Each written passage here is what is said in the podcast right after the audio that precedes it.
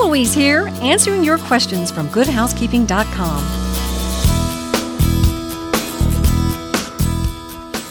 Mele Kalikimaka is the thing to say on a bright Hawaiian and Texas Christmas Day.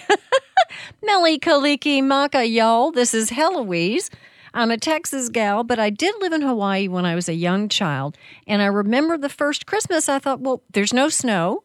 It's not cold. How can this be the holiday season? My mother did three things scents, sights, and sounds. For scents, you know about candles, but don't forget you can use essential oils of peppermint, cinnamon, eucalyptus. Put some on a tissue, drop it in the wastebasket in the powder room, and there's your holiday scent. Sights, color, color, color. Low cost way, pull out anything that you have that is red or green. It could be bath towels, kitchen towels, hand towels, coffee mugs color, color, color, and sounds. You know about holiday music, but also what about holiday bells like jingle bells?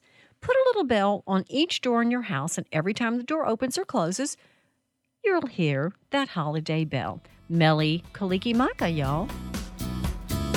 You're listening to Heloise. From my home to yours.